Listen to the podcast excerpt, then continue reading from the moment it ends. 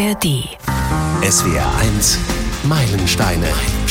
Alben, die Geschichte machten. Onkel Pö's Corny Hall. Klatschen im Takt. Das Wort musst du erstmal unterbringen, Park Bank. Ja, ich will auch immer einfach nur nach London. Ich bin da gern. Das ist ein richtiger Saufsong. Ohne Gummi auf dem Mikro. So ist besser. Kürzer, hab ich nicht so rumgeschwafelt. Es geht in diesem Text wirklich um nichts. Die Kneipe ist noch leer. Ich bin ein Rock'n'Roller und definitiv kein Schlagertyp. Ich bin Katharina Heinius. Hallo. Keine Panik auf der Titanic. Wir retten heute die Andrea Doria hier im SWR1 Meilensteine Panik Podcast. Wir steigen ein in die Panikrakete und sprechen ja heute über ein Album, das die deutsche Musiklandschaft panikgerecht auf den Kopf gestellt hat. Wir sprechen über Alles klar auf der Andrea Doria von Udo Lindenberg und seinem Panikorchester. Steht hier direkt mit auf der Platte drauf. Für Udo damals unvorstellbar, dass er mit diesem Album den Grundstein legt für sein mittlerweile gigantisches Udo-Versum. Ich habe früher gedacht, ey, weißt du, machst du Band auf, machst du Partytime, hoch die Tassen, geil, lass mal einen Hit und so. One-Hit-Wonder und dann ist nach einem Jahr, nach 2 Jahren normalerweise wieder vorbei. Vorbei war es nach 1-2 Jahren für Udo und seinem Panikorchester auf keinen Fall. Auch wenn die Platte nach einem untergegangenen Schiff der Andrea Doria benannt ist, cruist der Panikliner immer noch stabil auf hoher See. In unserem Panikpostfach meilensteine.swr.de sind auch ein paar Mails in Sachen Udo Lindenberg eingegangen. So schreibt Bernd Weinberg aus Mönchengladbach zum Beispiel: Für mich waren damals die ersten seiner Alben Alles klar auf der Andrea Doria und Ball pompös, allein deshalb so unglaublich interessant, weil ich erstmals herrlich getextete deutschsprachige populäre Musik hören wollte. Auch Jens Halfmann hat geschrieben an meilensteine@swr.de. Wie wäre es denn mal mit einem Meilenstein zu Alles klar auf der Andrea Doria? Und dann kam auch noch eine Mail von Tobsen Tobsucht, ein Name, den sich Udo Lindenberg eigentlich nicht hätte besser selbst ausdenken können. Tobsen Tobsucht schreibt: Dieses Jahr hat die geniale Platte Alles klar auf der Andrea Doria von Udo 50-jähriges Jubiläum. Ich hoffe sehr, dass ihr dieses Album auch besprecht, weil es für seine Zeit, wie Udo selbst, einzigartig war und in der deutschen Musikwelt neue Maßstäbe gesetzt hat. Wir erfüllen euren Wunsch sehr, sehr gern und nehmen das 50-jährige Jubiläum von Alles klar auf der Andrea Doria passend zum Erscheinen dieses Podcasts zum Anlass, um endlich mal ausführlich über dieses facettenreiche Album zu sprechen. Mit dabei sind in unserem Panik-Podcast diese Woche aus der SWR1 Musikredaktion Clara Sondermann und Stefan Fahrich. Und ich frage euch beide als erstes mal, bei euch alles klar auf der Andrea Doria? Hier ist so. Alles klar. Alles klar. Hallo.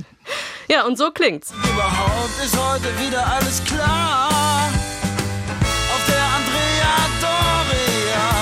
Von der Andrea Doria im Hamburger Onkel Pö geht's zu einem Mädchen nach Ostberlin, in das sich Udo Hals über Kopf verliebt hat, in Wir wollen doch einfach nur zusammen sein. Mädchen aus Ostberlin,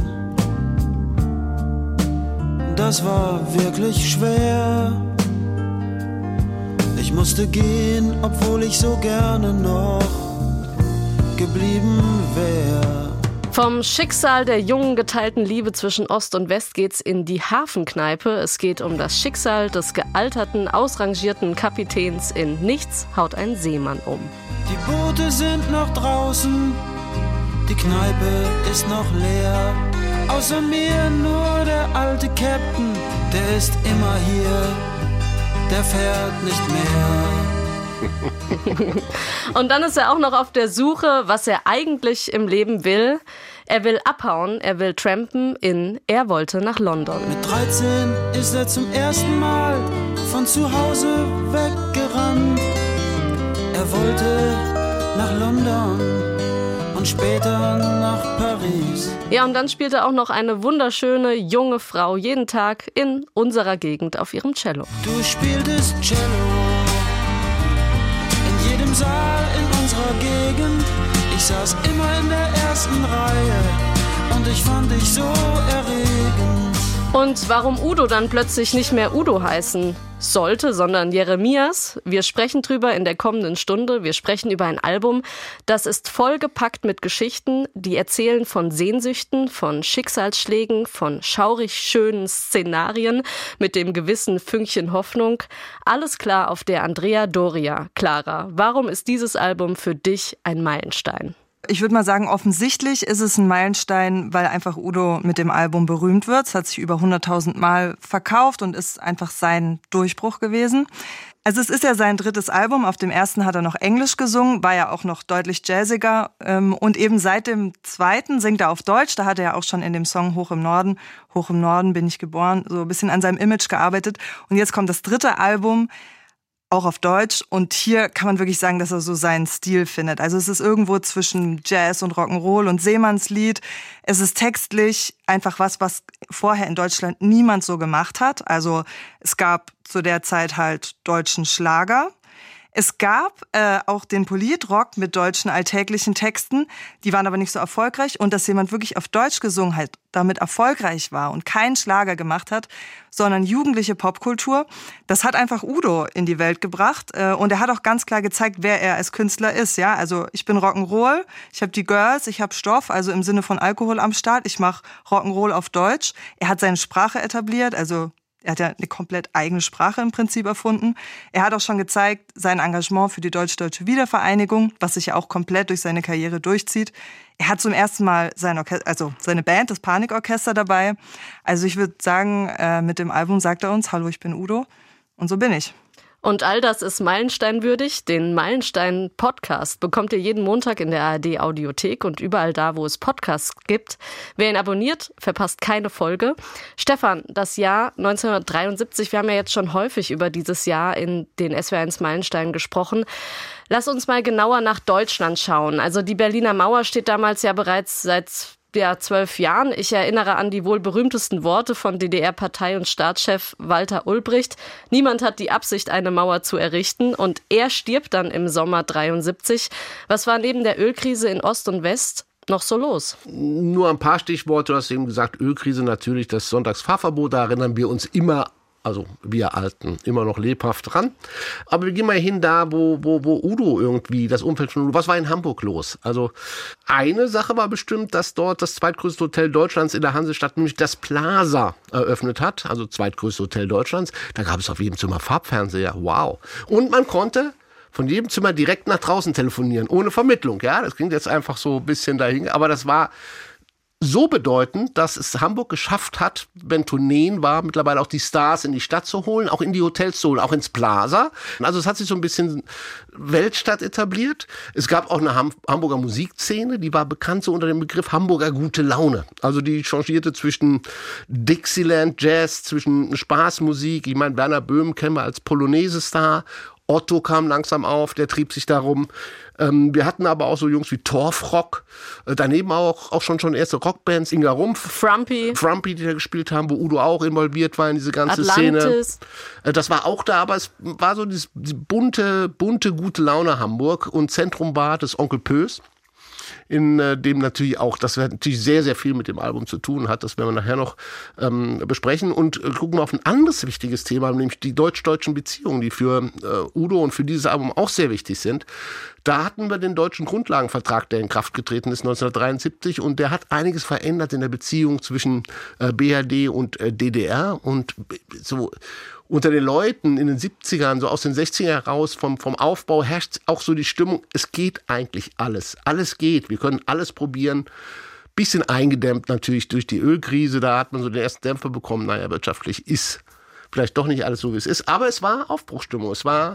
Wir hatten viele Rockfestivals, die damals anfingen, groß zu werden. Und das war so das Umfeld von Udo 1973. Also wir halten fest, das große, weite, vor Möglichkeiten strotzende Hamburg, davon hat sich auch Udo Lindenberg anziehen lassen. 1968, er ist gerade 23, wird Hamburg zu seiner Wahlheimat. Er tritt als Schlagzeuger bei den City Preachers ein, lernt Inga Rumpf kennen und den Pianisten Jean-Jacques Kravetz. Und Stefan, Udo zieht in die legendäre Villa Kunterbunt, eine wirklich kreative WG. Ja, man muss ja erstmal ein kleines Stück zurückgehen. Er kommt ja aus Kronau, er kommt ja quasi vom Land. Er wird gleich, du hast gesagt, als Schlagzeuger bekannt. Er ist ein ausgezeichneter, sehr gefragter Schlagzeuger. Und in dem Haus am Rondel 29, da trifft sich die Hamburger Szene. Das ist eine WG, da wohnt Westernhagen, da wohnt Otto, da wohnt er, da wohnt der Pianist Böttcher, da wohnt, treibt sich alles rum. Also um es einfach zu sagen, da wird den ganzen Tag gekifft und es wird sich kreative, tolle Sachen ausgedacht. Also es ist so schon ein Kreativcenter, diese WG. Und 71 erscheint dann sein erstes englischsprachiges Album. Nebenher trommelt er noch ein bisschen in weiteren Formationen rum. Und Udo, der hat schon zu der Zeit einen Traum. Und er weiß es schon. Und er spielt auch bei der Titelmelodie mit. Beim Tatort. Genau, bei der ersten mit Klaus Doldinger. Mittlerweile ersetzt, leider. Es gibt eine neue Titelmusik, aber die erste mit Klaus Doldinger hat er eingespielt.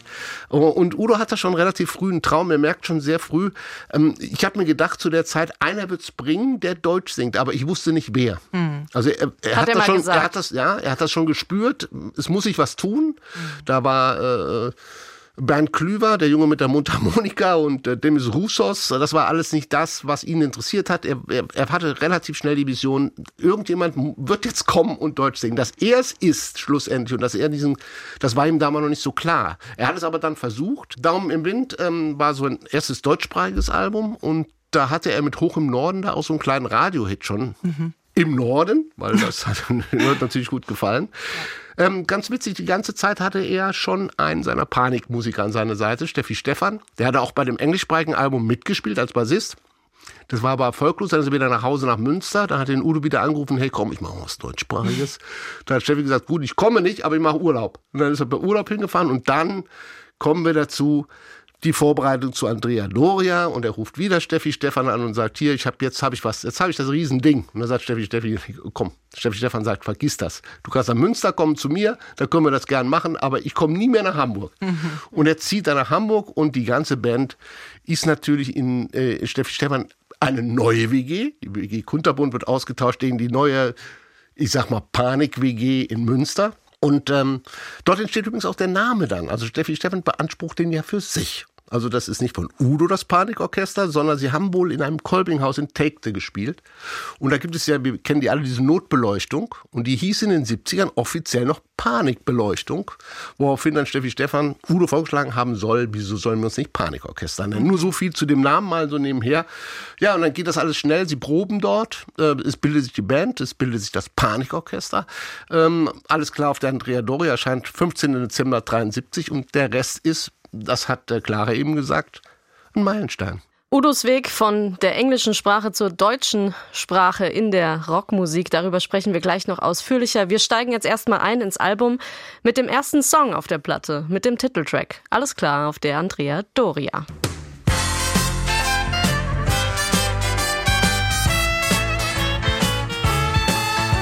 Bei Onkel Pö spielt eine Rentnerband seit 20 Jahren. Ein Groupie haben die auch, die heißt Rosa oder so. Und die tanzt auf dem Tisch wie ein Go-Go-Go-Girl.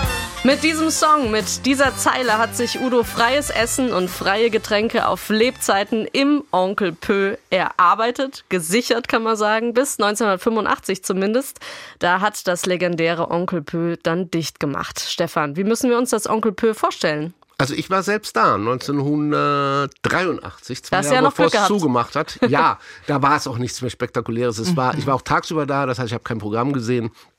Aber es war noch alles da, wie es wohl auch bei der Öffnung war. Du hast diese rot-orangene Tür, das orangene Leuchtschild drüber. Das heißt nicht Onkel Pös, sondern der Laden heißt ja Onkel Pös Corny Hall.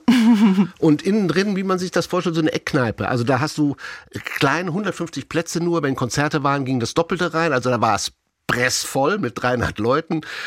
Da stehen die Kerzen auf dem Tisch. Früher waren die ja so in die Flaschen gesteckt. Das Wachs lief die Flaschen runter. Du hattest dunkelbraune Tische, dunkelbraune Kneipenstühle. Das Ding war verraucht bis zum Anschlag. Dann hat es einen relativ langen Dresen, eine Bar gehabt, wo es gab auch ein Kultgetränk im Pö, das immer dort ausgeschenkt wurde. Und da trieb man sich rum. Das war der Anfang der 70er, der The Place to Be, wie man so schön sagt. Und da war auch Udo Stammgast. Otto war Stammgast aus der WG, aber auch Gerd Böttcher der war Hauspianist, also den wir jetzt auf dem Album hören. Also Westernhagen, alles trieb sich da einfach rum, weil es war so ein Kreativpool und man konnte auch gut saufen. Also das muss man auch mal sagen. Und wir haben hier diese eine Texthilfe. Jede Runde Ragtime gab es ein Korn und ein Bier. Und das war wirklich so. Böttcher hat das mal gesagt, er hat da gespielt und dann kam einer und sagte, spiel mal Ragtime und dann ja, stellen wir erstmal ein Korn und ein Bier her. Also so muss man sich das vorstellen. Aber musikalisch war das höchstes Niveau im Pö. Also El Giro hat dort seinen ersten Auftritt außerhalb der USA absolviert. Danach ging seine Karriere ab. Aber auch Nordbands wie Truckstop spielten da. Riesen-Jazzer wie Pat Metheny, Chick Corea, John Abercrombie, die hatten dort Auftritte. U2 haben dort ihren ersten Deutschland-Auftritt gehabt. Oder auch die Talking Heads, die waren alle im Pö. Das war eine richtige Musikerkneipe. Eine richtige Musiker- und Musikkneipe. Also sehr, sehr verraucht. Musikerkneipe für Musiker. Ja, und sehr dunkel und super kleine Bühne. Sie wurden noch kleiner, weil der Norddeutsche Rundfunk hat nachher Konzerte mitgedreht. Da waren die riesen Kameras, also es musste wirklich ein richtiges Getränk. Draußen Schlange bis zum Anschlag, also alle wollten dorthin. Und nachher war ein bisschen viel Rock, das Publikum hat sich verändert, die Alten sind raus und das junge Publikum, wir kennen das, hat kein Geld, die haben ein bisschen an der Cola rumgenuckelt und nicht mehr die großen Sauforgien wie früher gemacht. Das heißt, das Geld wurde knapp, die Gagen wurden höher für die Bands und das Ganze hat sich nicht mehr rentiert und 85 war dann leider Schluss im Pö. Clara, Udos Texte gelten ja auch als Schnodderlyrik. Finde ich übrigens einen ganz tollen Begriff, weil schon der Klang des Wortes an sich beschreibt, wie sich die Texte anhören und auch anfühlen, eben schnodderisch oder frei Schnauze. Er beschreibt im Song ja eine bestimmte Szenerie im Onkel Pö. Also da gibt's die Rosa, die Paula, die Lola, den Roberto und den Bernie Flottmann. Was macht Udo hier ganz genau eigentlich im Text? Vordergründig ist der Text so ein bisschen wie Udos Kunstwerke. Es ist wie so eine lustige Szenerie, wie so eins von seinen comichaften Bildern eigentlich. Da in der einen Ecke, da ist so eine Rentnerband, was auch immer das sein mag. Es gibt irgend so einen Groupie, die Rosa, es gibt die Paula aus St. Pauli. Es gibt Bernie Flottmann, hast du gerade eben schon gesagt. Das sind irgendwie alles so ein bisschen so skurrile Leute. Also alle ziemlich crazy drauf, hat man so den Eindruck. Aber es ist irgendwie trotzdem, wie er immer singt, alles klar auf der Andrea Doria. Also wie so ein duftes Wimmelbild im Onkel Pö dort, was, glaube ich, einfach durch diese Sprache kommt, die er halt verwendet. Also er hat ja auch so coole Wörter drin, wie zum Beispiel die Dröhndiskothek. Das wirkt alles, ist alles nicht so schlimm. Auch so Wortspiele, also Dröhndiskothek, genau. Also diese Alliteration von DD. Genau. Ne? Naja, und auch das, was die Diskothek macht, die dröhnt halt so rum. Ne? Also im Prinzip wird es halt nochmal, das Wort erklärt sich selber, das finde ich eigentlich auch ganz cool. Oder es ist nicht das Go-Go-Girl, sondern es ist das Go-Go-Go-Girl. Und auch dieser Spruch mit der Andrea Doria. Und es wirkt alles so ganz leicht und so ganz dufte, würde ich mal sagen. Aber wenn man sich halt mal klar macht, dass dieses alles klar auf der Andrea Doria, das wird ja gemunkelt, dass das einer der letzten Funksprüche dieses sinkenden Schiffes war. Dann ist es ja eigentlich ziemlich dramatisch, ne? Also das ist eigentlich einer der letzten Funksprüche auf einem sinkenden Schiff. Und wenn man dann mal genauer liest, bei der Lola, da hofft man, dass sie wirklich so alt wird, wie sie jetzt schon aussieht. Das ist eigentlich total tragisch. Das scheint eine total kaputte Person zu sein. Man hofft, dass sie noch ein paar Jahre lebt. Ein Typ, der seine Braut schockiert. Was macht der da? Was macht er da? Ein Typ schockiert seine Braut. Und ganz am Ende der Nervenarzt weiß auch nicht mehr, wie es weitergeht. Eigentlich geht da gar nichts klar. Aber dieser leichte Spruch, alles klar auf der Andrea Doria, der bügelt da so drüber weg. Wenn man sich es ganz genau anguckt, ist es eigentlich ein Tanz auf dem Vulkan, der einfach sehr heiter daherkommt. Und ich glaube, das ist halt voll das Udo-Rezept. Zu sagen, ja, nee, jetzt ist alles im Lot, auf dem Boot, alles im Butter, auf dem Kutter. Aber ist eigentlich gar nicht so.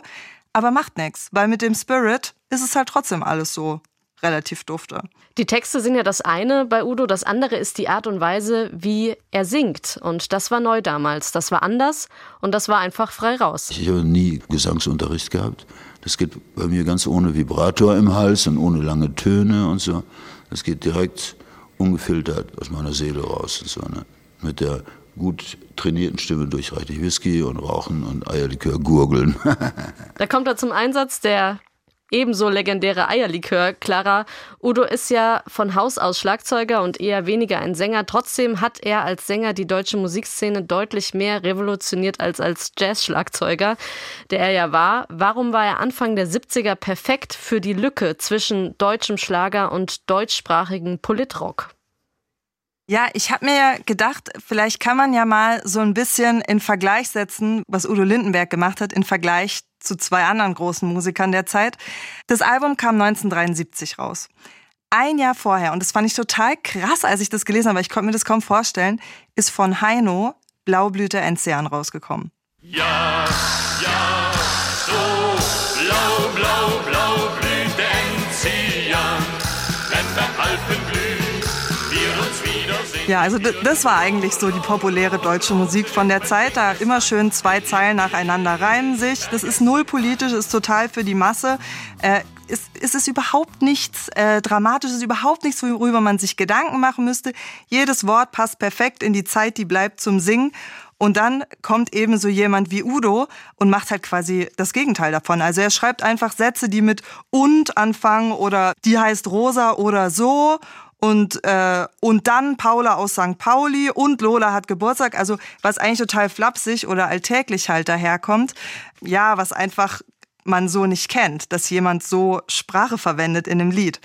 Ich habe mir noch gedacht, auf der anderen Seite kam, weil es war nicht so, dass Udo jetzt der Erste war, der anders gesungen hat auf Deutsch. Er war halt der Erste, der es erfolgreich gemacht hat. Aber so Leute wie Ton Steine Scherben, die gab es da schon, die haben auch auf Deutsch gesungen. Der Rauchhaus-Song ist auch 1972 rausgekommen. Der Mariannenplatz war blau, so viel Bullen waren da. Und Mensch Meier musste heulen, das war wohl das Tränengas. Und er fragte irgendeinen, sag mal, ist hier heute ein Fest? Sowas Ähnliches, sagte einer, das Britannien wird besetzt. Da ist schon gleich eine ganz andere Stimmung zu hören. Ja, das finde ich auch so geil. Und was man aber sagen muss, also Ton Steine Scherben haben auch eigentlich eine Sprache, die jetzt nicht so schlagermäßig ist. Die fangen ihre Sätze auch mit und an und irgendwie und Mensch Meier musste heulen, das war wohl und er fragte irgendeinen. Also das kommt auch schon lapidar daher. Aber das ist halt hochpolitisch, richtet sich an ein absolutes Spartenpublikum im Vergleich zu dem, was Udo mit dem Andrea Doria Album macht. Und was ich aber noch interessant finde, so Leute wie Ton Steine Scherben ähneln sich eigentlich mit Udo darin, dass sie voll gegen die alten Nazis sind und sagen, okay, wir machen jetzt hier musikalisch mal was ganz anderes. Aber dann kommt halt jemand wie Udo und er nimmt die deutsche Sprache und wird halt so erfolgreich damit. Und das ist halt so das Besondere, dass man so denkt, boah krass, der hat's richtig groß gemacht, die deutsche Sprache halt in der deutschen Popkultur. Das ist einfach, finde ich, krass, wenn man es mit so Zeitgenossen in Vergleich setzt. Deutsche Sprache war belastet, muss man einfach sagen. Die wurde durch den Schlager auf ein anderes Niveau, auf dieses Traumniveau. Schlager war Traumniveau, war eine heile Welt gehoben. Auch so Verdrängung, und jetzt wurde sie wieder zurückgezogen auf eine reale Welt. Aber sie musste natürlich anders gebraucht werden, das ist ja ganz klar. Also sie konnte nicht diese heile Welt haben. Ton Steine Scherben haben sie sehr politisch benutzt. Auch Alltagssprache, das war schon die Sprache der Straße, das war die Sprache der Hausbesetzer. Und Udo hat es geschafft, sie, ich sag mal, wir werden nachher hören, auch politisch zu benutzen, aber ohne es offen auszusprechen. Wir gehen mal ein bisschen den Weg nach, den Udo gegangen ist, zum deutschsprachigen Rock'n'Roll. Udo beginnt in Hamburg, ein langjähriger Weggefährte, der Panikorchester-Pianist, der Balladenkönig oder wie er sich selbst gerne nennt, der Franzose aus der Lüneburger Heide. Jean-Jacques Kravetz hat uns gestern noch ein ganz kurzfristiges, frisches Interview gegeben und erzählt, wie Udo das damals gemacht hat mit seinem Notizblock und wie er da in der Kneipe saß und eben auch angefangen hat, die Sprüche zu sammeln. Ich bin Franzose, das war der erste Sänger, weil er sich in Kangela hat ja noch Englisch gesungen. Da haben wir ein Album gemacht, ein Krawitz-Album, da hat er gerade seinen Plattenvertrag geschrieben. Da, also sein erstes war Englisch, aber der war mit uns, mit meiner Band Atlantis, mit Inga Rumpf und Karl Schott, immer mit. Und der hat ja damals schon im Kopf gehabt, dass er dort singen musste eigentlich. Er sagt, wir sind Deutsche, da kann man sich am besten ausdrücken. Und dann hat er immer auf seine Notiz geschrieben, wenn wir unterwegs waren, in Hamburg, egal wo, in Onkel Pö oder wo wir immer waren, hat er immer Sprüche und Worte, die Leute mal die Sprache reden. Und das hat er mit sich verbunden. Dann hat er angefangen, angloamerikanische Musik mit deutschen Texten machen. Das heißt, Udo hatte immer so ein kleines Notizbüchlein dabei, in das er sich Sprüche notiert hat von anderen, ja, die er so in der Kneipe aufgeschnappt hat. Ja, er wollte gerne wissen, wie die Sprache der Volk, also die jungen Leute, weil es gab ja zu der Zeit, und das hat er, wollte er, also das, da habe ich ihm zugestimmt, das Franzose, er hat ja damals immer die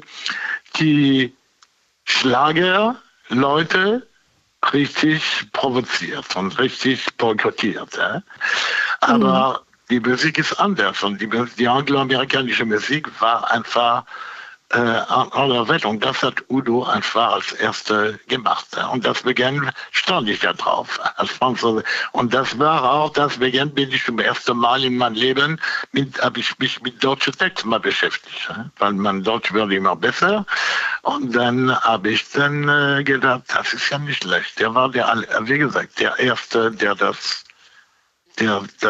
der mich angetan hat, sage ich mal. Ne? Clara, den Schlager provozieren, parodieren. Und das spürt man auch hier auf dem Album. Der kürzeste Song des Albums, Die größte Liebe, genau, der geht nur 49 Sekunden. Ich würde sagen, hier wird 1A ein Schlager auf die Kippe genommen. Die größte Liebe meines Lebens kann ich nicht vergessen. Ich kann tun, was ich will.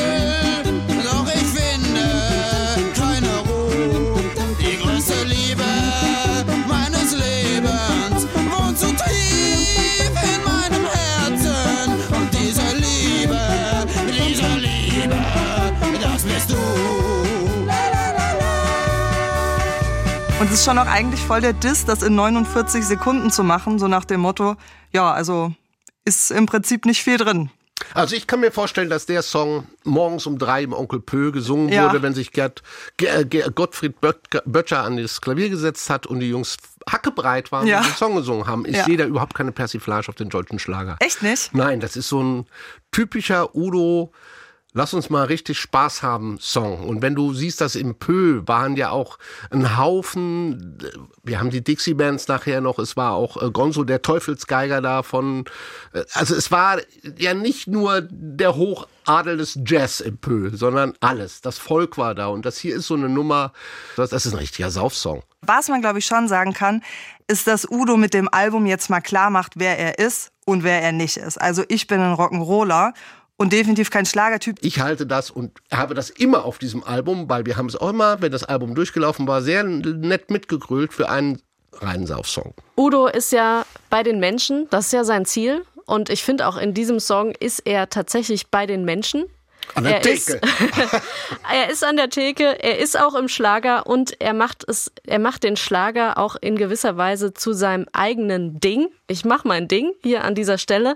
Udo hat sich selbst mal sehr lyrisch, wie ich finde, über die Art und Weise seiner Sprache geäußert in seiner Autobiografie Panikpräsident. Wir verlinken die Autobiografie unten in den Shownotes, am zuverlässigsten zu finden auf swr1.de. Und diese wundervoll lyrische Passage über Lyrik in deutschsprachigen Songs, ja, die müssen wir uns unbedingt mal reinziehen. Ich war mir jetzt ganz sicher, ich würde in der Sprache von Goethe und Herder, Leichtmatrose und Luden jodeln, weil nur die eigene Sprache singen konnte, was die bizarre Seele bewegt. Hautnah und gefühlsecht muss es rüberkommen, ohne Gummi über dem Mikrofon. In klarem Kiezdeutsch statt stümperhaftem Krautamerikanisch, mit einer naturbelassenen Stimme. Es war Zeit, den Deutschen den aufrechten Straßenjargon zurückzubringen, mit deutschem Rock'n'Roll. Es war ein Kraftakt, eine kurze Kraulstrecke, steil bergauf, und alle kamen mir entgegen, leichtfüßig mit dem Strom schwimmend und riefen, ey, gib auf, es gibt keinen deutschen Rock'n'Roll. Ich schloss die Ohren und wusste, du schaffst es. Du hast das Rührei des Kolumbus gesucht und gefunden.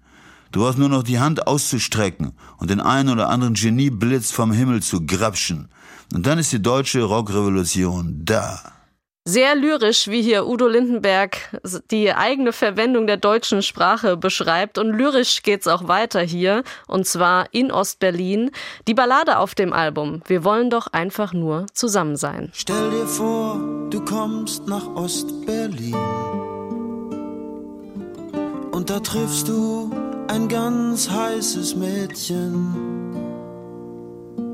so ein ganz heißes Mädchen aus Pankow,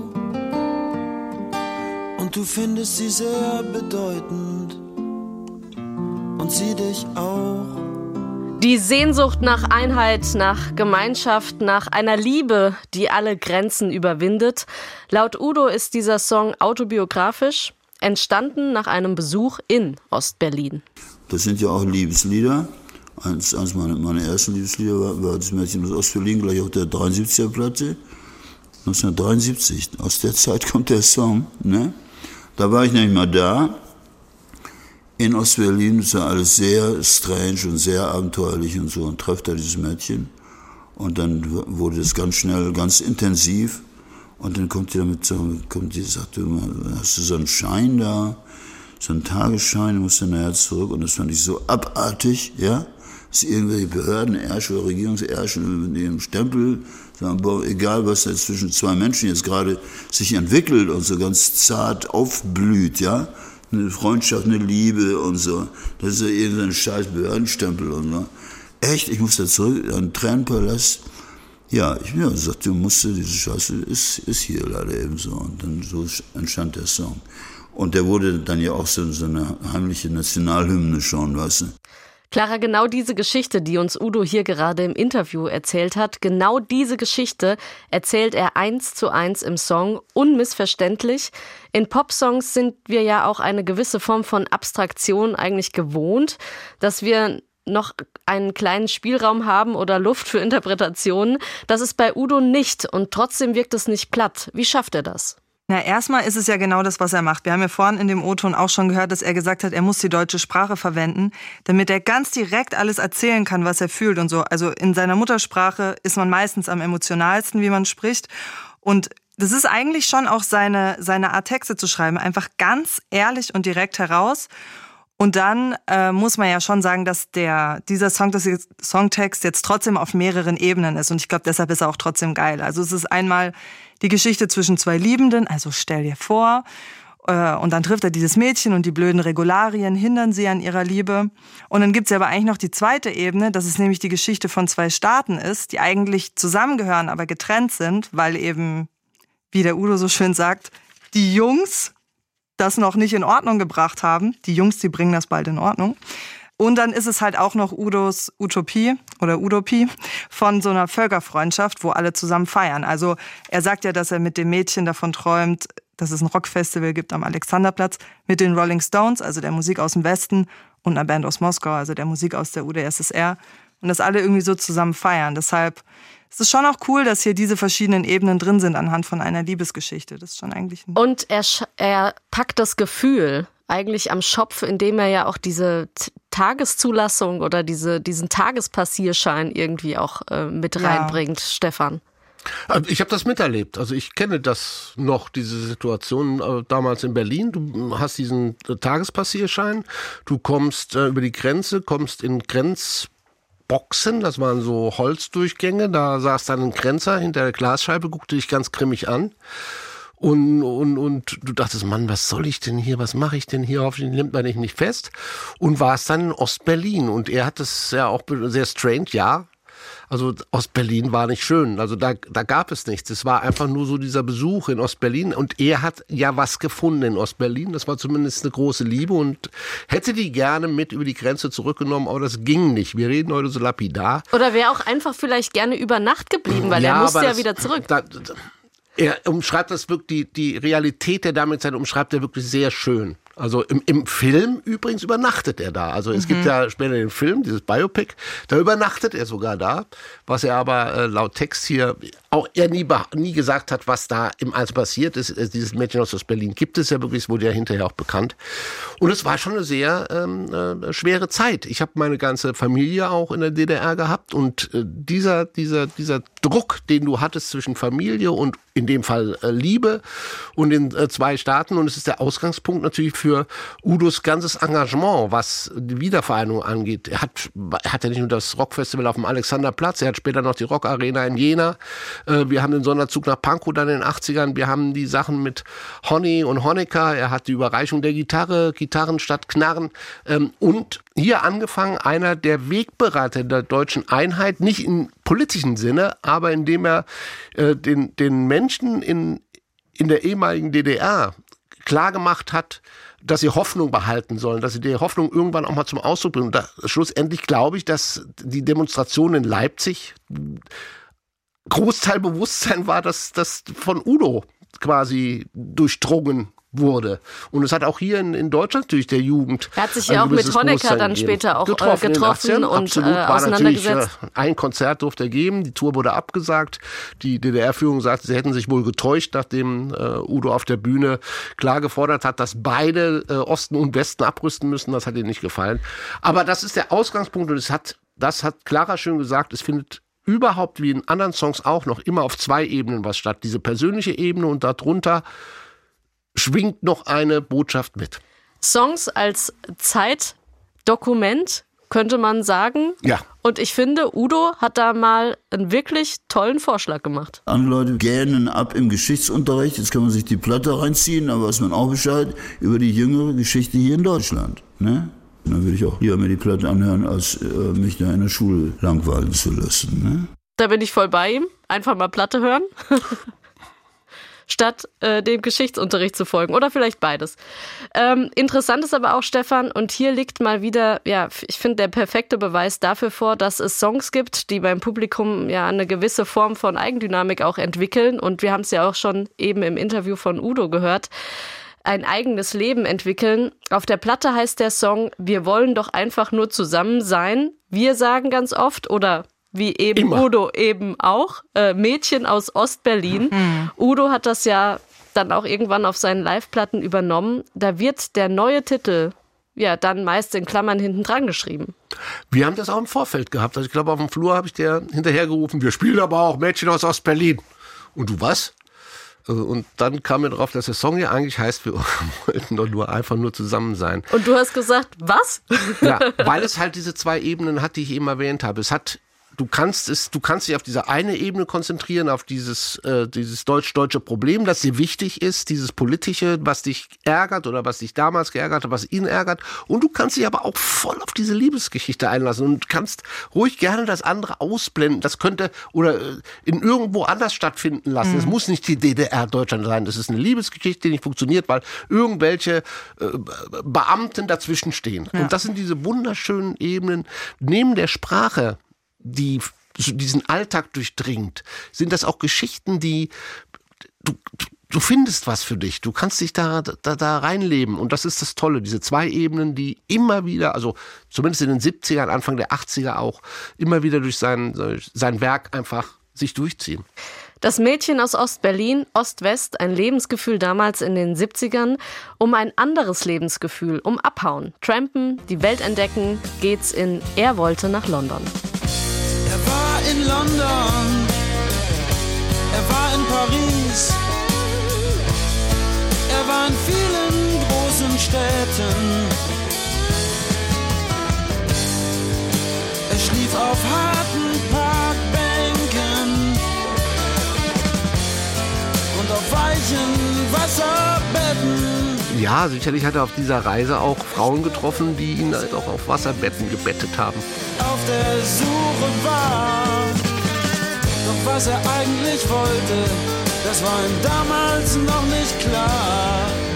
Was er eigentlich wollte, das war ihm damals noch nicht klar, singt er auf jeden Fall im Text. Ein typisches Lebensgefühl der 70er nach dem Boom der 50er, 60er, die große Talfahrt. Ein typisches Lebensgefühl der Jugendlichen in der Zeit, ein typisches Lebensgefühl überhaupt von Teenagern, nämlich und ein immer wiederkehrendes Thema bei Udo, die Flucht aus dem Bürgerlichen, die Abwendung vom Elternhaus, das Verlassen eines spießigen Umfelds, die Suche nach neuen Orten, getrieben von dieser Neugier, Abenteuerlust, Selbstfindung. Das ist, glaube ich, auch ein Thema, das immer wieder Teenager und diese junge Generation durchtreibt. Da ist es halt eingepasst für jemanden, der jetzt zurückblickt, Trampen. Also ich weiß nicht, ob ihr noch Trampen jemals getrampt seid. Das gibt es heute gar nicht mehr, weil heute hast du Billigbusse und Billigreisen und es trampt keiner mehr. Aber in den 70er bist du sogar zur Schule getrampt. Mhm. Ich erinnere mich, ich war im Schwimmbad und da habe ich mir das Busgeld von meiner Mama gespart und habe geguckt, ob ich dann nach Hause trampen konnte, die 5 Kilometer. Das war normal. Also trampen ist jetzt hier nichts Exotisches. Er hat es ja auch schon bei Daumen im Wind. Jetzt stehe ich wieder an der Autobahn und halt den Daumen in den Wind. Das ist so eine Es hat was mit Abenteuer auch zu tun. Aber es war ein gängiges Fortbewegungsmittel zu trampen. Also das ist, und dazwischen ist diese Freiheit. Und er hat die, zieht sich ja auch immer wieder durch sein ganzes Werk. Daumen im Wind, habe ich gesagt, eben vom Album, oder später der Soundtrack zum Film Nordsee ist Mordsee. Ein Riesenfilm mit dem Song Ich träume oft davon, ein Segelboot zu klauen. Und einfach abzuhauen. Ich weiß noch nicht wohin, Hauptsache, dass ich nicht mehr zu Hause bin. Mit den Alten haut das nicht mehr hin. Jetzt wollen wir doch mal sehen, wie weit die Reise geht und wohin der Wind mich weht. Es muss doch irgendwo eine Gegend geben für so ein richtig verschärftes Leben. Verschärftes Leben ist Udo, klar. Wir würden es anders ausdrücken, für ein schönes Leben. Aber Udo sucht halt immer ein verschärftes Leben. Und Honky Tonky Show später auch. Dieses ich will raus von zu Hause, wenn er sagt, die Mutter sitzt zu Hause, guckt Krimi oder Quiz und die Tochter ist da, wo die Action ist. Das ist ein Thema, das zieht sich bei ihm permanent durch und es hat, und wir werden nachher noch drauf eingehen, natürlich viel mit seiner Liebe zu Hermann Hesse zu tun, der lange seine spirituelle Inspiration war, der er auch schon fast ein Seelenverwandter war, so in seiner Getriebenheit und in der Angst vor bürgerlichem Leben. Das ist so die Grundlage und im Text kommt es ja vor. Und es liest ja ein Buch von Hermann Hesse. Ja. Es ist ja alles da, aber Aufbruch, Freiheit, Suche, das ist das, was sich abgeholt hat, was mich auch abgeholt hat. Rein aus Songwriter-Perspektive gesprochen. Da sind ja schon ein paar Worte drin, die man jetzt in einem Pop-Rock-Song eher vermeiden würde, weil man nicht genau wüsste, wie man, also wenn man so ein Spiel spielen würde, bau mal dieses Wort in den Text mit ein, dann würde ich da erstmal davor sitzen und denken, okay, Bahnhofshalle, wie kriege ich das da rein? Und er macht's total geschickt. Das Geld war auch schon alle, nun stand er da in irgendeiner Bahnhofshalle oder Wasserbetten. Er war in vielen großen Städten und schlief auf weichen Wasserbetten. Also das muss man ja auch erstmal kreieren. Kreier nicht, du musst, die deutsche Sprache hat das. Das nennt sich, glaube ich, Kompositum. Also zusammengesetzte Wörter, die haben wir ja alle. Hier Bahnhof, Halle, Wasser, Betten. Davon ist die deutsche Sprache unheimlich reich. Und er ist ein Meister seines Faches, dass er diese Wörter tatsächlich in seinen Texten unterbringt. Es gibt auch Songs, wo die Band, ich sag mal, sogar ein bisschen verlängern muss, dass er die ganzen Wörter auch noch unterbringt nachher. Ich glaube, er hat sich auch dann Spaß draus gemacht. Es klingt einfach auch schön. Es ist aber auch das, was du sprichst. Also, hallo, und wie warst du unterwegs? Oh ja, ich habe auf ein paar Parkbänken schlafen, aber auf ein paar Wasserbetten. Das erzählst du doch auch so. Und er hat sich nicht gescheut, das dann auch in seine Texte umzusetzen. Und er hat es geschafft, auf eine wirklich einmalige Art Betonungen zu erzeugen, die nicht künstlich klangen, sondern originell und verständlich. Und besonders schön finde ich auch diese Kombination aus Kneipensprech und Hochkultur. Dann singt er dann hinten raus irgendwann noch von Hermann Hesse und nun macht er Meditation, ne? Also zu den Texten von Hermann Hesse, die er vorher gelesen hat. Hermann Hesse war schon auch ein Orientierungspunkt für ihn. Er ist ein absoluter Hermann Hesse-Fan und Hermann Hesse-Kenner. Er hat, glaube ich, auch ein Buch über ihn geschrieben, ja, ne? Mein Hermann Hesse, ein Lesebuch. Das hat er. Wir kommen nachher drauf zu sprechen. Wir verlinken es unten in den Shownotes. Ja. Wir kommen nachher noch drauf zu sprechen, wenn wir mal über den Jeremias sprechen und Udo und Glauben und Gott und Religion, weil da ist der Gegenpol immer Hermann Hesse. Dann lass uns doch über den Jeremias sprechen. Wir haben gesprochen über den politischen Udo, über den Wortwitz-Udo. Jetzt kommt der religiöse Udo in Jeremias. Und Udo nimmt uns erstmal mit in die Kirche.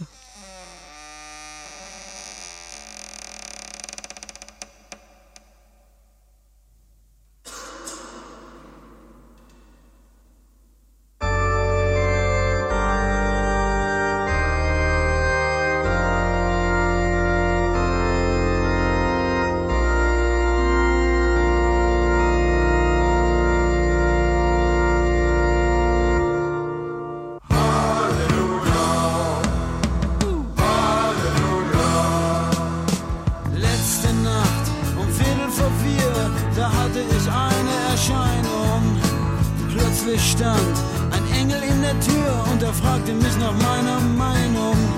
Er war kreidebleich mit dem Wein. und er hob seine silbrig schimmernde Hand und er sagt, guten Tag, du bist auserkoren, die Welt braucht einen neuen Messias. Und dann hat er mir noch den Kopf geschoren und gesagt, du heißt jetzt nicht mehr Udo, du heißt jetzt Jeremias. Stefan, nicht mehr Udo hier, sondern Jeremias. Wie kam denn diese panikprophetische Anspielung bei der Kirche so an? Das kam nicht gut an, ganz klar. Hat aber zu keinem großen Skandal geführt, weil es halt sehr, sehr originell und humorvoll verpackt war, was Udo immer konnte. Und also schön auch mit dem Einstieg, mit der quietschenden Tür. Und hüstelt noch. Ja. Also das ist das, was er natürlich auch sehr gut konnte, was wir auch vorhin schon mal besprochen haben, diese zwei Ebenen, das ist eigentlich erstmal ein sehr lustiges Lied. Also die Vorstellung, dass nachts ein Engel bei dir an die Tür klopft und dir sagt, so, du musst jetzt mal den Job vom Messias übernehmen. Und er sehr drüber klar wird, oh ja, könnte ich vielleicht machen, weil da gab es schon einen, vielleicht bringen wir das irgendwie hin. Wo dann wieder diese zweite Ebene auftaucht und er die ganze Sache dann doch ein bisschen ernst nimmt. Und ich hatte am Anfang auch zitiert, wo er sagte, wenn es diesen Gott gibt, warum gibt es auf dieser Welt eigentlich noch so viel Ungerechtigkeit? Er ist evangelisch gewesen, ist er mit 18 aus der Kirche ausgetreten und hat sich immer als Freiglaubenden bezeichnet. Das heißt, er hat sich vom Glauben, von Gott eigentlich nie ganz abgewandt. Er hatte immer eine Beziehung gehabt, die sehr kritisch war, womit er sich auseinandergesetzt hat. Er hat auf der anderen Seite seinen Hermann Hesse gehabt, der auch Religion nicht, aber für ihn schon spirituell die Inspiration war, die ihn getrieben hat. Und wir haben ja auch viele Sachen, die er einfach übernommen hat. Ich meine, keine Panik. Ja, das ist ja im Prinzip ein Engelsgruß, fürchtet euch nicht. Ja, er ist ja schon in dem Jargon drin. Und dieser Jeremia, der Prophet, der hat ja auch viel mit Udo zu tun. Die Propheten in der Bibel, das waren immer komische Leute, die weiter hergereist kamen, meistens vom Land und dann diese komische Berufung bekommen haben. Und das war ja Udo hier auch in dem Fall. Es ist wie immer eine zweite Schicht darunter. Es ist eine sehr klare Botschaft. Vielleicht sollten wir einen Weg einschlagen, der auf dieser Welt etwas verändert, positiv verändert. Das ist der Jeremias. Leider sucht er mich jetzt aus und er weiß noch nicht so richtig, was er damit machen soll. Ich wüsste es auch nicht. Es ist vor allen Dingen so der Anfang auch von seinen tollen Figuren. Der Engel Jeremias und später haben wir Elli Pirelli, Wotan Warnwitz, Bodo Ballermann, Sister King Kong, Rudi Ratlos, Gerd Gösebrecht, Lady Whisky, Cowboy Rocker. Es sind diese Figuren, die auch in sein Leben treten, die alle für sich, wenn man sie mal durchleuchtet, sehr ernsthafte Figuren sind, die er aber auf eine humorvoll, und so ist der Jeremias für mich erstmal ein sehr, sehr cooler Song, weil es gab keinen Song vorher, glaube ich, in der Schlagerwelt, wo ein Engel mich besucht hat. Und es ist ein Song, der uns, glaube ich, wo Udo uns sagen will, Leute, es gibt einen Weg, den wir vielleicht gehen sollten. Und der heißt, wir müssen besser werden, die Welt muss besser werden und es gibt Hoffnung, wenn wir diesen Weg gehen, weil es gibt jetzt quasi mich. Ich bin der Typ, der es schon damals gebracht hat und geht mit mir diesen Weg. Was ich ja total schön finde auf diesem Album, und da sollten wir auch noch mal kurz drüber sprechen, ist die musikalische Ausgestaltung von den Songs. Wir haben natürlich in Andrea Doria die Band, die seit 20 Jahren Dixieland spielt, dann hört man auch diesen Dixieland Jazz, genau, wird aber auch hörbar gemacht. Mhm. Wir haben den Boogie Woogie in Boogie Woogie Mädchen und wir haben auch hier beim Trampen in Er wollte nach London haben wir diese Folk-Attitüde mit der Mundharmonika. Wir haben hier im Song Jeremias haben wir eine Orgel drin. Ja. Also wir sind mit Udo in der Kirche. Die Panikband zeigt hier wirklich jede Facette. Also diese Panikband, die damals, glaube ich, bestanden hat ja aus Steffi Stephan am Bass, Thomas Kretschmer an der Gitarre und Carla Laut, den hat er ja schon immer dabei gehabt, schon damals bei Onkel Pös und eben Gottfried Böttcher, das war die erste Panikband. Das sind ganz fantastische Musiker, das muss man sagen, weil harmonisch, wir gehen heute, glaube ich, nicht mal auf die Stufe, aber was da harmonisch auch passiert und von den Melodien her und das ist ganz hohe Kunst, also das hat, weil wir von Rock'n'Roll spielen, ja, bei Boogie Woogie Mädchen, da ist es einfach. Das sind kleine Kunstwerke für sich. Aber hier ist es wirklich Jeremias oder er wollte nach London, das sind wirklich sehr komplexe Musikstücke, die auch arrangiert sind, da hast du akustische Gitarren, du hast Mundharmonikas, du hast E-Gitarren, du hast fantastische E-Gitarren-Solos, fantastische Schlagzeugarbeit, dieses Panikorchester. Sehr, sehr kreativ. Sehr kreativ, ja, und er hat sie immer als seine Weltmeister bezeichnet. Und das zu Recht. Nachher wurde die Band noch ergänzt. Es kamen eigentlich noch bessere Musiker dazu. Das ist das Beste, was du in Deutschland finden kannst. Nicht zuletzt hat auch Peter Maffay auf diese Band zurückgegriffen, weil sie waren und sind auch noch die Crème de la Crème der deutschen Musikszene, muss man einfach so sagen. Ein Song, der darf hier heute im Meilenstein nicht fehlen. Und das ist die wohl schönste Liebeserklärung an eine Cellistin. Hier ist Cello. Getrennt oder mit dem Moped oder schwarz mit der Bahn. Immer bin ich dir irgendwie hinterhergefahren. Nein, damals habe ich kein Konzert von dir versäumt. Und nachts konnte ich nicht schlafen. Oder wenn, dann hab ich von dir geträumt. Du spieltest Cello in jedem Saal in unserer Gegend. Ein Song für Udos erste große Jugendliebe Jule. Jule hat im echten Leben kein Cello gespielt. Jule war Turmspringerin. Jule hieß die, ne?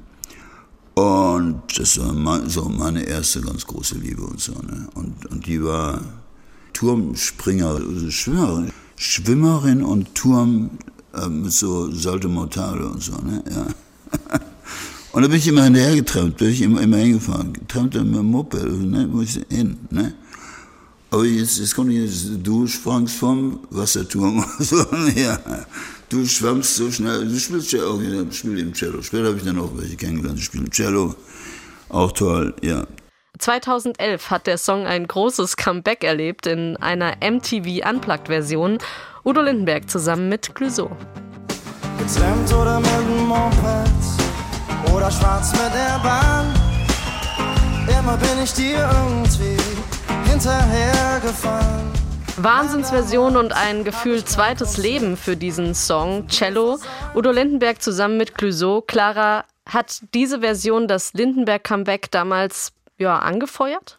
Auf jeden Fall. Also ich würde sagen, ich bin ja weit Nachgeborene. Ich habe Udo Lindenberg lange nicht mehr zu seinen Anfangszeiten erlebt. Ich bin viel später geboren und ich würde sagen, für Menschen in meinem Alter ist Cello in der Version mit Clueso der Udo Lindenberg-Song, den jeder kennt und mit dem auch jeder Udo Lindenberg verbindet. Einfach weil die so krass erfolgreich war und Udo Lindenberg einfach in den Kopf von jedem jungen Menschen hinein verewigt hat sozusagen.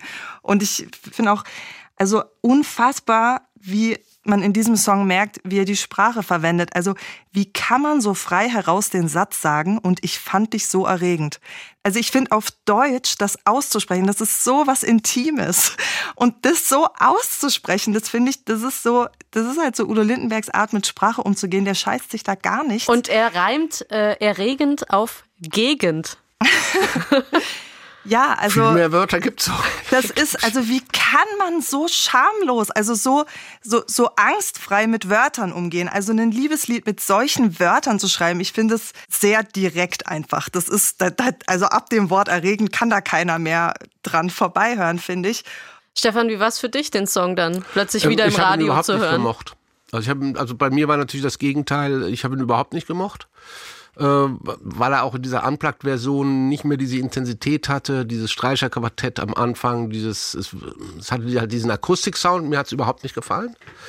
Aber mir war klar, was Udo da wollte und wohin Udo hin wollte. Er hatte wohl auch Clueso auf dem Deckel, rief ihn an. Clueso war wohl völlig überrascht, als Udo Lindenberg ihn anrief und meinte, sag mal, du kennst mich doch gar nicht. Und sagte Udo, doch, ich habe deine Songs alle auf dem Deckel. Und wir dürfen nicht vergessen, Clueso kommt natürlich aus Erfurt. Auch er ist Ostdeutscher. Und es ist wieder diese Verbindung von Udo nach Ostdeutschland selber und darum lud er ihn ein. Und er hat diese Verbindung geschafft dadurch zur Jugend. Er hat mich jetzt nicht entfremdet. Also, weil die Zeit, ich sag mal so, ich bin kein Teenager mehr. Insofern ist dieses Cello-Gefühl, was ich hatte in den 70ern, das habe ich heute so nicht mehr. Ich finde auch Clueso hat es nicht. Er singt diesen Text, aber er ist weit weg von dem, was ich glaube, was Udo Lindenberg erregend fand, obwohl Clara dieses Wort so toll findet. Für mich persönlich zum Beispiel ist es... Ich finde es fast schon ekelhaft. Also ich finde es so krass einfach, dieses super. Wort zu verwenden. Ich finde es, ich fände sowas wie geil oder so, fände ich viel distanzierter ja, noch, weil das so schön. Weil es so mit Coolness über... erregend ist cool. Aber das ist so, also es ist nicht so, dass ich das blöd finde. Ich finde es einfach unfassbar mutig, so ein Wort zu singen. Das ist so... Das hat so eine Direktheit und Ehrlichkeit, also das finde ich echt krass. Also in den 70ern war dieses erregend für uns natürlich ein schönes Wort, weil Udo was ausgesprochen hat, was wir auch fanden. Ja. Also es gab in den 70ern das Wort geil nicht. Da hast du ja gesagt, ich finde dich toll, ich finde dich erregend. Du hast deutsche Worte für bestimmte Gefühle auch verwendet. Insofern war das nicht, habe mich dann überhaupt nicht dran gestört. Und ich glaube, es ist einfach auch... Ich glaube, das führt zu weit, aber Cello hat natürlich auch viel mit seinem Vater zu tun, aber das ist was ganz anderes, aber es ist für ihn auch was Neues, weil wir immer sagen, er hat da versucht irgendwie, er hat schon immer an die Jugend angedockt, er hat Helen Schneider entdeckt in der Karriere, er hat Ulla Meinecke entdeckt in seiner Karriere, er hat Nina Hagen in den 80ern gefördert, er hat mit Young Delay dann was gemacht und das, glaube ich, ist immer von ihm auch so eine selbstlose Sache. Also das war für ihn auch wichtig, junge Leute, diese Jungen mit ins Boot zu nehmen. Und die haben ihn verehrt, das ist eine Kultfigur. Er ist ja mal gefragt worden, ob er der Pate ist für deutschsprachige Popmusik. Wenn ein Pate einer ist, der ein bisschen managt und der gut Kontakte hält, so auch mit den jüngeren Bands, mit den Beginnern und so, ne? Und mit der Rap- und Hip-Hop-Szene und in den Clubs rumguckt und so, ey, ihr könnt bei mir auf der Bühne auch mal und so, wir können noch zusammen mal Texte machen und so, in dem Stil, weißt du, so eine Art Katalysator. Dann kann ich mich strengweise schon so sehen. Ne? Wenn mich manche Leute der Pate nennen, dann finde ich das schmeichelhaft. Der Pate.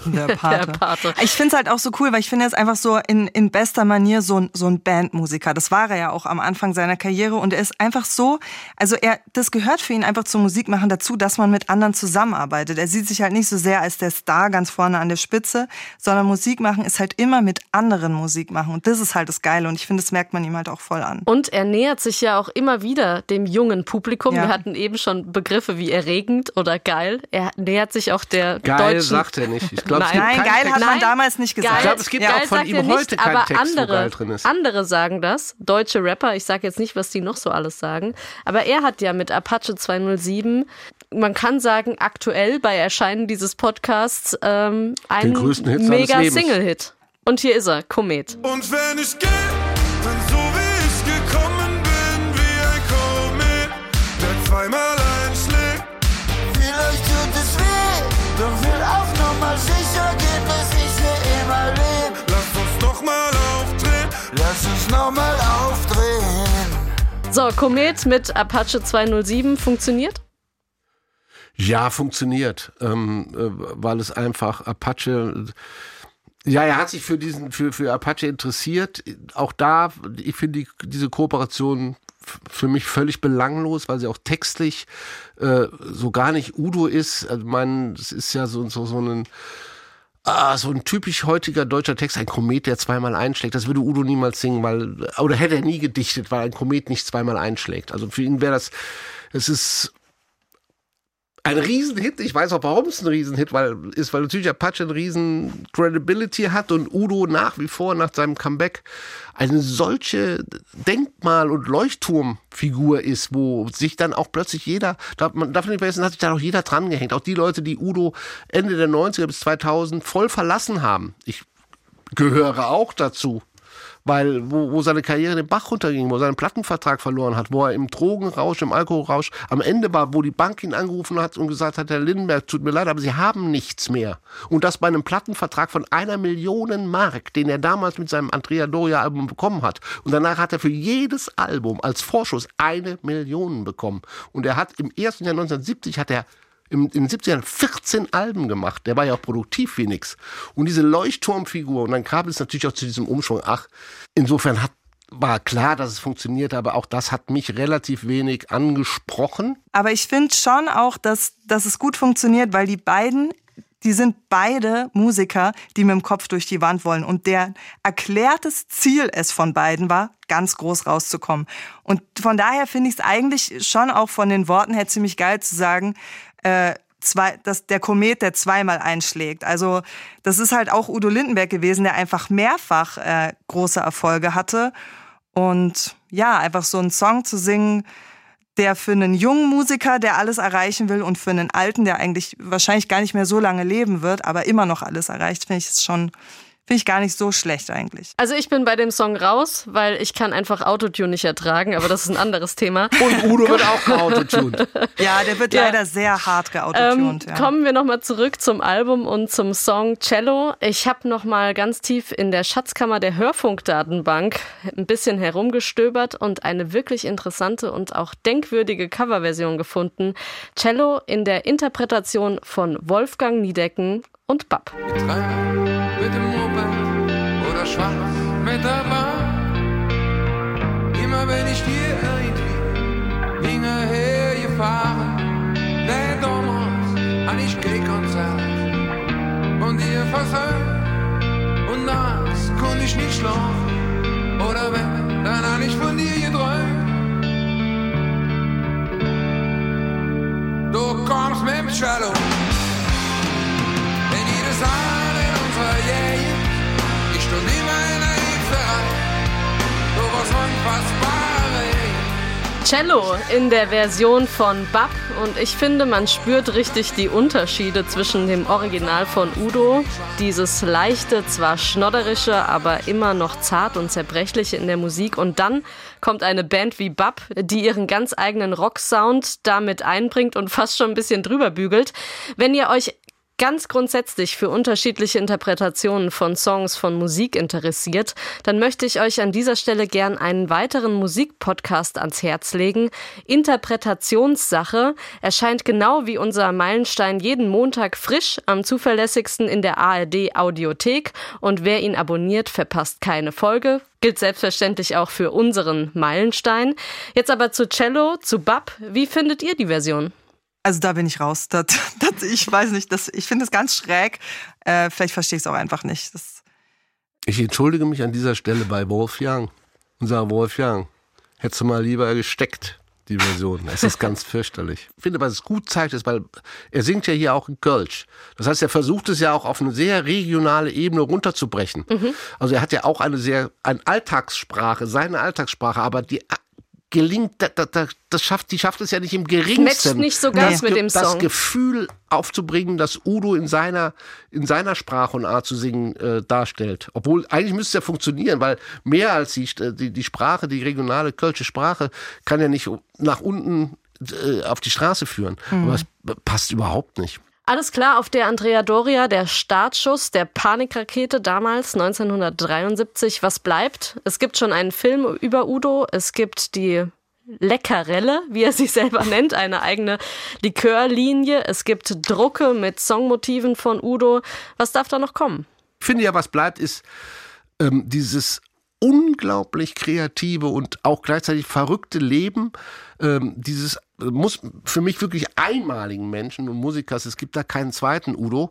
Und was darf noch kommen? Ich sage gerne alles. Ich finde, heute sollte Udo das letzte Wort haben, hier im SWR1 Meilensteine Panik-Podcast.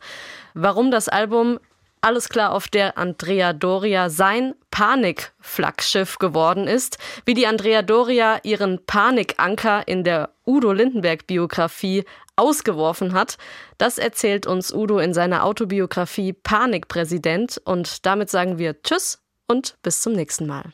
Ich spielte damals tatsächlich eine Rolle. Ich bewegte mich nach einstudierter Choreografie in einem dunklen Seemannsmantel mit goldenen Streifen zwecks Imageaufbau. Solange zwischen Anspruch und Realität noch eine schmale Meerenge lag, waren meine unsicheren Schritte ein torkeliger Balanceakt. Die Sprüche schrieb ich mir mangels Teleprompter auf die Handflächen.